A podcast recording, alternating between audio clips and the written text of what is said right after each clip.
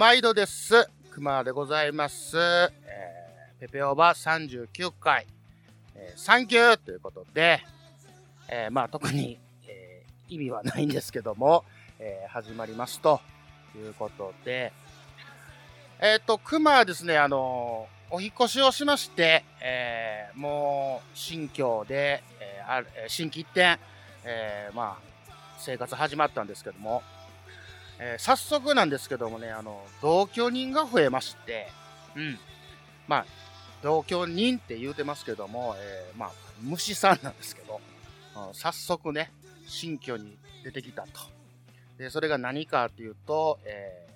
ー、あの、雲さんなんですけども、あの、スパイドゥの方ね、スパイドゥの方の、えー雲なんですけども、これがちょっとややこしくて、あの、朝雲はなんちゃらとか、夜雲はなんちゃらとかいうのを知ってます？あの、なんか、まあ、どっちかの雲をね、そのもう、親でも殺せとか、えーまあ、仇でも殺すなとか、なんかそんな言い伝えみたいなことがね、あの、聞いてまして、で、どっちやねんと。どっちがなんかその縁起悪いんや、縁起いいんや、みたいなことで、Google 先生に聞いてもですね、これ両方出てきよるんですよね。うん。なので、もうこれちょっと放置しようかということで、もう一緒に生活するということで、まあまあなんかその、聞くところによると、その、雲さんは、えーその、僕の大嫌いなあの漆黒の鎧をまといし、カサカサ動くやつの、まあ、卵なりを食べてくれるとか、いうことでね、まあまあ、守り神的な感じで一緒に共存していこうかという感じで、まあ、基本的にも虫見るとね、もうやっつけたいんですよ。嫌いなんで虫が。うん。だからビクッとはするんですけど、ああ、もう雲さんかということで、まああいつよりはマシかなという感じでね、えー新しい生活をまあ始めましたということなんですけども、令和のこの時代に突如天下を統一せし者が現れたなあなあ、天下統一って知ってる？織田信長？ちゃうちゃう、ああ、豊臣秀吉。ちゃうちゃう。ああ、わかった。徳川家康。ちゃうわ桃の天下統一や天下統一の塔は桃って書いて天下統一知らんか？それはもう甘くて美味しいものでもう桜でこつけてるからねもう食べてますけど？食べとんかい甘くて美味しいさくらんぼ、桃、りんごは、シシド果樹園の天下統一。天下統一で検索。で、えー前々から、えー言っておりました、えー作曲依頼の案件がですね、あの、おかげさまで、えーぼちぼちといただきましてですね、で、そのうちの、えーまあ、2曲が完成したんですけども、今、えー公開中ですかね、えーしておるんですが、あの、くま勝手にこう作って送りつけるとかっていうのは、あの今までは何回かあったんですけど、こんな感じでとか、こういうイメージでとかっていう、その、希望する曲を作るっていうのを今まで正直やったことなくて、うん、勝手に作ってみたいな、勝手にそのね、ゴリッゴリのやつを、ゴリッゴリにもギターがギャーン言うてるようなやつをね、納品したところで、あの、イメージと違うって言われたら本末転倒なのでね、じゃあちゃんとこうディスカッションして、まあ、作っていったわけなんですけども。で、そのうちの、えー、一曲ですね、こちら、えー月刊〇〇レポートというポッドキャストのエンディング曲を作らせてもらいまして、えーこちら、えー、椿ライドさんとミカさんのお二人でされてるポッドキャストなんですけども、こちら、えーまあ、今までお二人が経験したことない、知らないものを、まあ、経験してその感想を言うっていう、まあ、大きく言うたら、そういうポッドキャストなんですが、あの正直言いまして、えー まあまあ、もともとその、ポッドキャストっていうのはあまり聞か、聞かない、非国民なんですけども、えー聞いてませんでして。で、まあ、ご依頼受けたときに、まあ、急いで、えーまあ、聞かせてもらって。で、一応その、作曲のテーマ、あ曲のテーマっていうのを、まあ、いろいろいただいてて、まあ、大きく、えーくくったときに、挑戦っていうね、まあ、この、椿ライドさんとミカさんが知らないものにこう、触れるという、挑戦するみたいなイメージの曲を作ってくれという、そういうイメージでっていうことで、えーご依頼受けたまわったんですけどもね。こう、あ挑戦かと。どうしようかな、みたいな。うん、で、熊ね、その、歌詞書くのすごく苦手なんですよね。そもそもの言葉を知らないというか。うん、で、ちょっとごまかして英語にしてみたりとか。で、これもまた英語わかる人にお願いしてとか。あのこれどうやったら英語になるのとかっていう、まあ、お手伝いしてもらったりとかで今まで作ったりしてたんですけど、で、今回はもう全部、えー日本語で、えー作らせてもらって、で、テーマの、まあ、挑戦やったんですけど、まあ、これを、あ、熊自身が今ずっと持ってる信念というか、まあ、あの、年齢なんて関係ねえぜっていう、まあ、テーマでずっとやってるんですが、えー Age doesn't matter っていうね、年齢なんか関係ないということで、えー歌詞を書かせてもらって、これがね、あの、自画自賛で申し訳ないんですけど、すごいいい歌詞が でできたというか、あの、なんか自分で作って、それを聞いて、えー自分を奮い立たせるみたいな、なんか、うん逆に自分のために作った曲ちゃうんかなみたいな感じでね、あのできたんですけど、すごい、個人的には、あのあかっこええなっていうもんができたんですよね。うん。で、もともとその、ロック畑の人間なので、あの、まあ、ご依頼受けた時にもそのロックな感じでっていうことを言うてもらえたんで、まあ、割かし作りやすかったかなということで、で、ただその、クマが好きな音楽性っていうのは結構アンダーグラウンドな、あの、あまりこう、メジャーシーンには出てこないような音色が好きなので、そっち寄りにね、なってしまったら、これまた、あれやし。で、まあ、椿ライドさん自体がそういうふうには依頼してくれたんですけど、この相方のミカさんが、まあ、どんな感じなんかなと。どういう音楽が好きなんかな。ひょっとしたらボサノバが好きとか、ジャズが好きとか言われたら、そのそこ通ってませんから、うん、あの、すごい難題やなと思ったんですけど、まあまあ、ええわと。勝手に、もう勝手に、もう行ってまえっていうことで。で、ただ一つ、えー、ミカさんが結構アニメとかが好きっていう情報だけは僕、まあ知ってたというか、あの、分かってたので、ちょっとそっちに寄せてみようかなということで、まあ、アニソンチックというか、うん。まあ、これアニソン好きの人に聞かれたらね、お前何言うとんねんみたいなこと言われるかもしれないんですけども、まあそんな感じで作ったらもう意外や意外、うん、あの、まあ、絶賛いただきまして、すごく、あの、嬉しく思いました。そんな、えー、Age Doesn't Matter が、えー、熊弱レベルのミュージックというところで、えー配信しておりますので、ぜひとも聴いていただきたいなと。で、こちらは一応あの、ペペロンチーノオーバードライブというバンドがやってるという設定、え、設定言うたかのかな？っていう体でね、あのーやらせていただいております。で、クマが歌っております。えーもしよければ聴いてください。そして、えー月刊まるレポートの方もよろしくお願いします。と感じでございます。ねえねえライドウさん聞いてくださいよ。うんうん。私最近流行っているアニメでソロキャンに行きたいんですよ。おいいねミカさん。それならレーション食べたいし作りたい。実は私それよりももっと行きたいところがあるんですよ。何何？宝塚歌劇団行きたいんですよ。行こうよ宝塚。というわけで2人が体験したことのないことを体験してレポートする番組です。普段はもうちょっと落ち着いていますよ毎月ゾロ目の日に配信中。月刊まるまるレポート。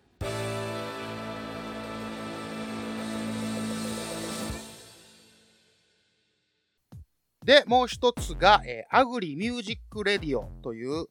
Spotify 限定のポッドキャストなんですけども、えーこちらですね、今、ポッドキャスト界で、まあ、一番盛り上がってるんではないかでおなじみの、えー農業系ポッドキャスト、まあ、農系ポッドキャストですね、の、えー方々が、えー作ってらっしゃいます音楽番組なんですけども、えー農業と音楽みたいな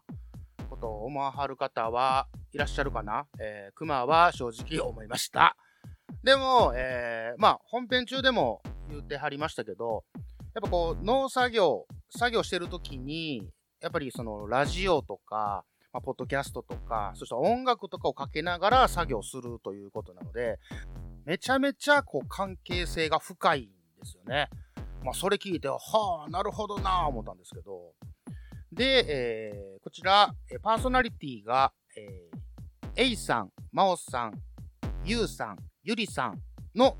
4人が、えー、ゲストをお迎えして、えーそのゲストにまつわる音楽を紹介したりとか、えーまあ、インタビューをするっていう形のポッドキャストなんですけども、これは一応言うといた方がいいかな。その、えー裏方の方にですね、慎吾さん、えー竹本さん、えー、佐藤さん、この3人の方が、まあ、裏方でも、なんかがっちりした、なんか本当にラジオって感じの、えーポッドキャストなんですけども、で、この、えーアグリミュージックレディオのオープニングテーマを、えー作ってくれというご依頼やったんですけども、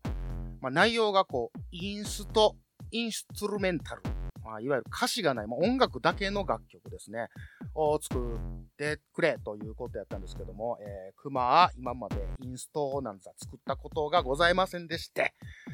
えー、しかも、あの、歪まない、えーギター、えー、熊の得意とするギャンというギターはなしやと。もうクリーンな感じで、えー作ってくれということやったので、まあ、頑張っていろいろ勉強したりとか試行錯誤しながらまた作らせていただいたんですが、実はこのアグリミュージックレディオのパーソナリティの一人の A さんからも、えー楽曲依頼を、えー受けておりまして、で、まあ結構これはだいぶ前から、えー受けてたんですけども、まあそこで ディスカッションするときに、あの表現がね、あの大体、え夕方な感じで作ってくださいとか、あのまあそうですね、えーまあ、夕方5時、6時のあたりとかっていう時間で表現するすごいこう、面白い方やったんですけども、あの、何それみたいな。ね、その表現が。で、えー一回作って、えー一回こんな仮で、デモでこんな感じですって送ったら、あー、これはね、夜ですねって言われたりとか、なんなん夜ってっていう感じになるわけですよ。で、まあまあそう言わはるから、ちょっとこういろいろね、えテンポ変えてみたりとか、なんじゃかんじゃして、ああ、ええ感じやな、みたいなところにまあ落ち着いたりとかしてたんですけども、でですよ、このアグリミュージックレディオさんからね、あの、ご依頼を受けたときに、またその時の 伝え方が、えー、だいたい8時半ぐらいの感じでお願いしますとか、えーだからその朝起きて、えー6時半ぐらいに起きて、ちょっとコーヒーを一杯飲む感じの、えーイントロでとか、なんなんと、脳系ってなんなんっていうね。うん、みんなそんな感じ？みたいな。これ、時間で説明するってなんなんみたいな。もう、熊的にはないから、そういうことが。今までないからね、時間で説明する。もう時間で説明すると集合時間ぐらいしかないわけですよ。うん。で、それを 普通のそのイメージを伝えるときに言わはるので、あまあまあ、脳系の方って、みんなそんな感じなんやと。あもう時間で言う種族なんやな、思ってね。もうそんな感じで、えー思ってて。で、それをまああるところでですね、まあその脳系の方がいらっしゃるところで、それを言って大ブーイングを受けるという、まあ、大事件も起きたんですけども。で、まあよくよく考えてみたら、えー農家の方ってこう自然と一緒に要は生活してるというか、ね、そのなりわいとしてますので、まあ、朝早うか早朝から起きて夜遅くまでいろいろ畑仕事なんやってするわけですから、で、やっぱ感性がやっぱね、都会の人間と違うんですよね。うん、時の流れの感じ方とかね。もう農家なんで、大体まあ表じゃないですか。表で外でやるもんなんで、その日の沈み方とかももう体で感じたりとか、それをもうね、生活としてますんで、だか、ああ、なるほど、そういう表現になるんやなっていうのがすごいもう合点がいったというか、うん、ああ、なるほど、いうことで、ま、それを形にしまして、えー聞いていただければ、えーもう、あ、これ8時半やな、みたいな。あ、6時に起きてコーヒー飲んでる感じやな、みたいなのが伝わればいいかなという感じでございます。えー、アグリミュージックレディオ Spotify 限定で配信中でございます。えーこちらもよろしくお願いいたします。で、今回、えーできました楽曲がですね、まあ、相反するというか、えーまあ、片方は、えーもうギャンギャンギターが鳴ってて、でもう片方はクリーンな感じ。まあ、むしろギター入れてないんですけど、まあそういう楽曲ができましてですね。で、まあまあ、そもそもクマは、えーギターがギャンギャンなってるのが、まあ、大好物なんですけど、これを、まあ、えーディストーションって言ったり、オーバードライブって言ったり、えーまあ、クランチとも言ったりするんですけど、あの、まあ、音を歪ませるんですよね。で、クマはこれを歪みって言うんですけど、これをね、歪みという人もいるんですよね。うん。で、これどっちが正しくてどっちかが間違ってるって話ではないんですけども、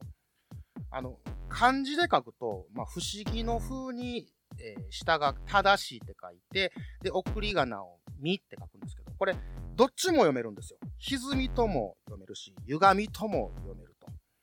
で、これなんでこんなちゃうんやと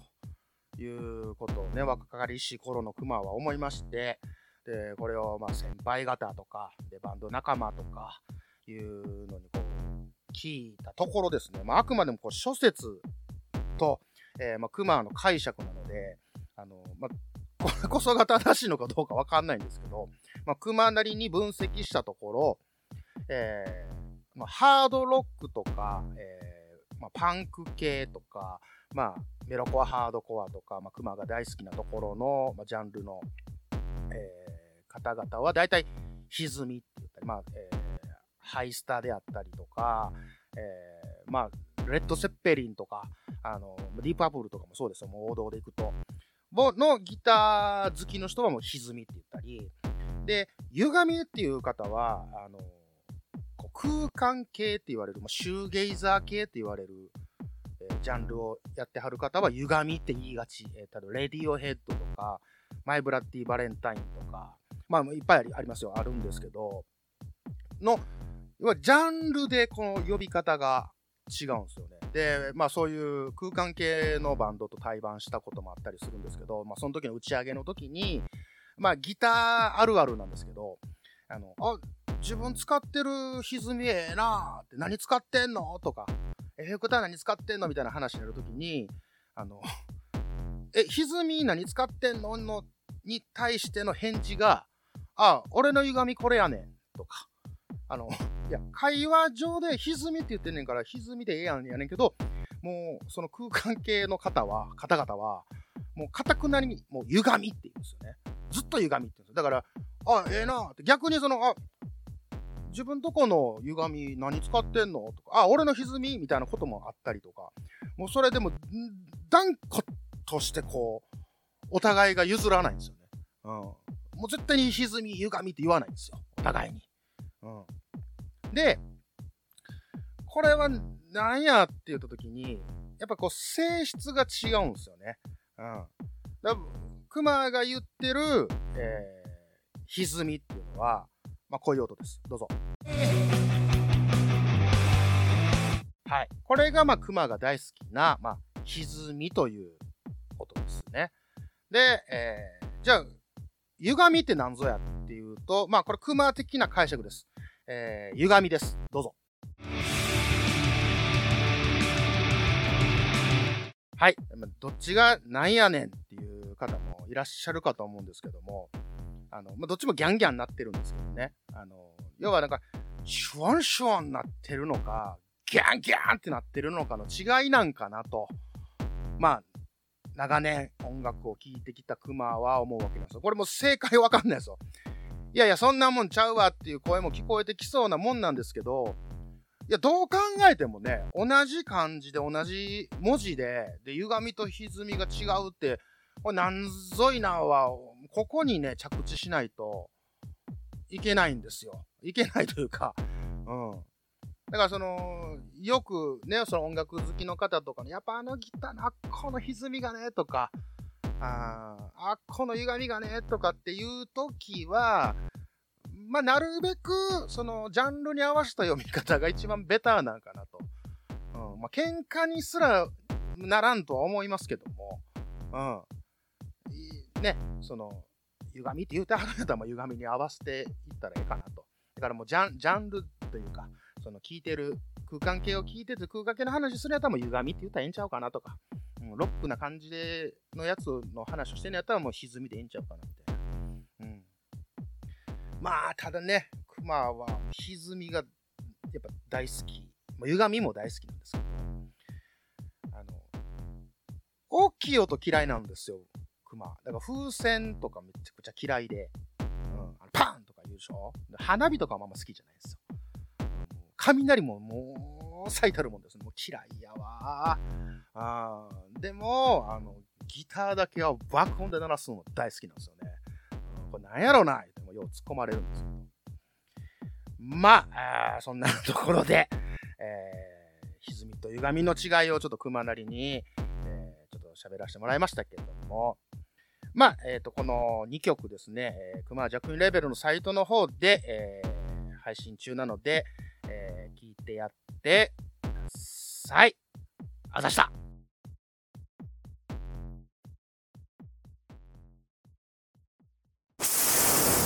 その笑顔に隠された知られざる感動ストーリー。まるで生のようなドライハーブ？言葉だ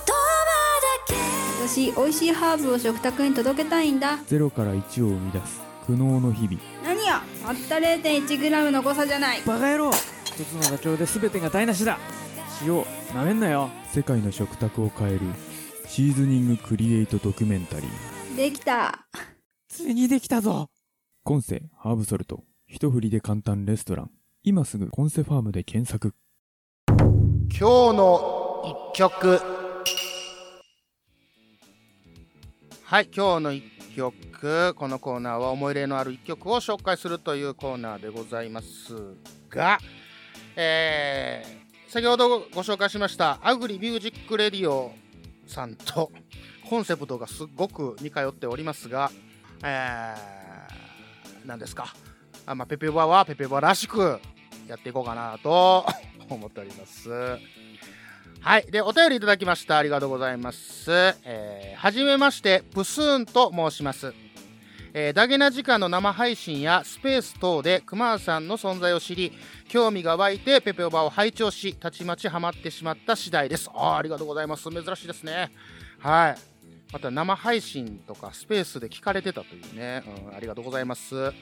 えー世代が近く聴いている音楽もところどころかぶっているところもあり、えー勝手に親近感を覚えています。ありがとうございます。えー私はドラマーフェチなので、クマーさん一押しのニルバーナにおけるデイブ・グローの爆発的なドラムは大好物です。あー、わかる人おるね。おったね。ありがとうございますね。これ。うん。で、そんな私が、えー今回紹介してほしい曲は、ジッタリンジンの青いカナリアです。えー90年代前後のバンドブームで脚光を浴びたバンドですが、えーこの曲は2000年頃の作品だと記憶しています。えー疾走感のある爽快な曲で、えドラマーは、えー入江みゆきさんという女性でなかなかの腕前です。えーハイハットの刻みが心地いいんですよ。えードラムも言わずがな、えー曲も他のメンバーの演奏も最高です。えー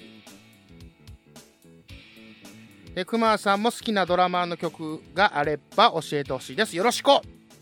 えー PS、えーナバナ好きやから、やっぱり三重県のナバナの里には何か思うところありますか、えー長文ですいません。ではお元気で頑張ってくださいということでいただきました。ありがとうございます。えー、ね。だけどな、時間の生配信で、まあまあちょこちょこ、えーコメントしたりするんですけども、あのー生配信の時はね、一応違う名前でやってるんで、バレることはないと思うんですけどね、怖いね。うん。で、えー、ナバナの里か、三重県の、えまずごめんなさい、え知りませんでした。だから、あの、思うところ何かあるか言ったら、あそんなとこあんねやっていうね。うん、ごめんなさい、あの、すっごいボケを潰してしまった感はありますけども。えー、どっから行こうかな。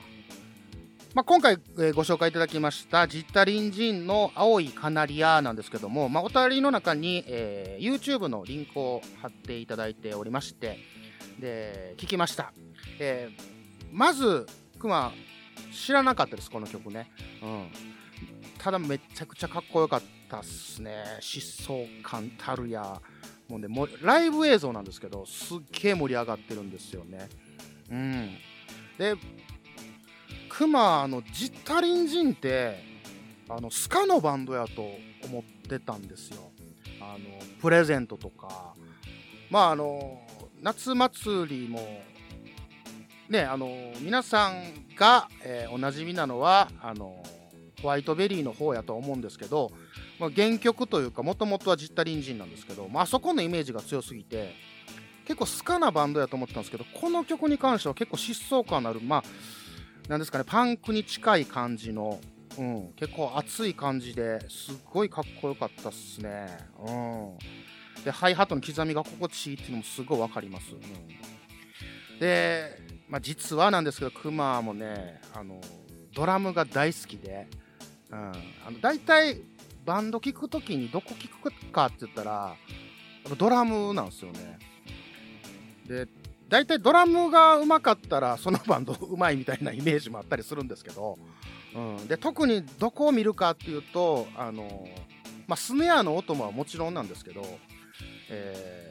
やっぱ金物ハイハットシンバルライドあたりを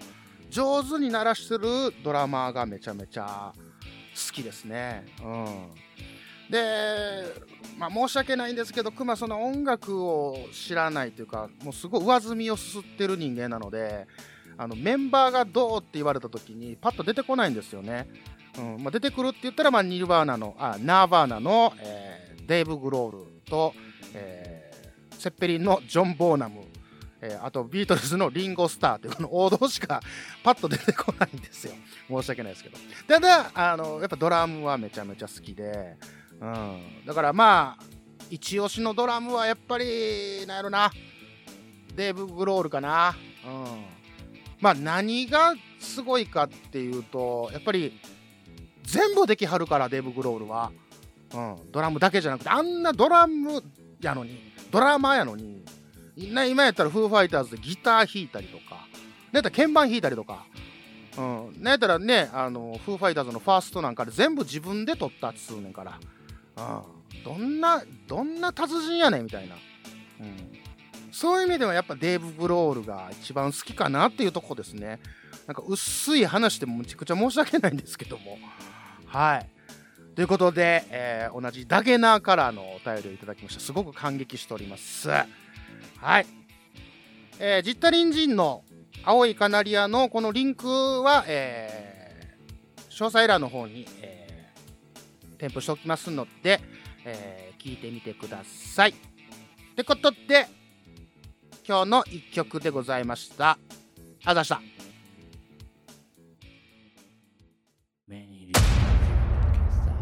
名古屋は元山にあの男が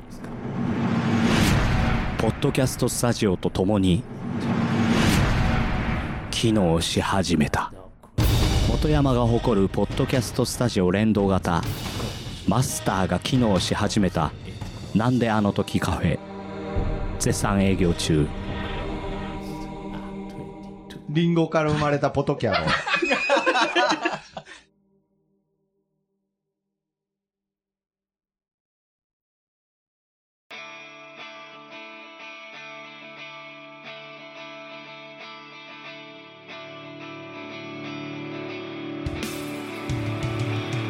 はい、ペペオバー39、いかがだったでしょうか？えーまあ、クマもね、えー引っ越しして、まあ、ちょっと落ち着いてきた頃なんですけどもね、えー、クモさんとま仲良く、えー過ごしていこうかなと思うんですが、ね、もうじき冬ですからね、えどこ行きはるんか分かんないですけども、まあ、仲良くやっていこうかなと思っております。はい。えーっと、今ですね、あのマーシュルームの方で、えー新作 T シャツを、まあ、あのー販売させていただいておりますが、あんまりこう数あっても、あれかなということで、えー限定枚数すごくガッと下げて、えー今やらせてもらってます。えーまあ、できたらね、なんかセール時期とかを狙って買ってもらったら一番いいかなと思うんですけども、まあ、正直高いからね、うん、高い割にあの身入りがめちゃめちゃ少ないでおなじみなんですが、うん、まあ、えーと、こちらのマッシュルームの方もですね、ちょっと CM を今作っておりまして、でこの、えー CM を流してもいいよという、えー優しいポッドキャスター様がいらっしゃいましたら、えーご一報いただきたいなと思っております。はい。ってことでね、えーと、次回が40回ですか。あまあなんか、切り板的な感じですね。もう古いな、切り板とかもう古いんかな。昔はね、あったんですけどね、アクセスカウンターとかで。うん。まあ、特に40回から何かあるってわけではないと思いますが、えーまた次回お会いいたしましょう。くまでございました。あざした。くまくま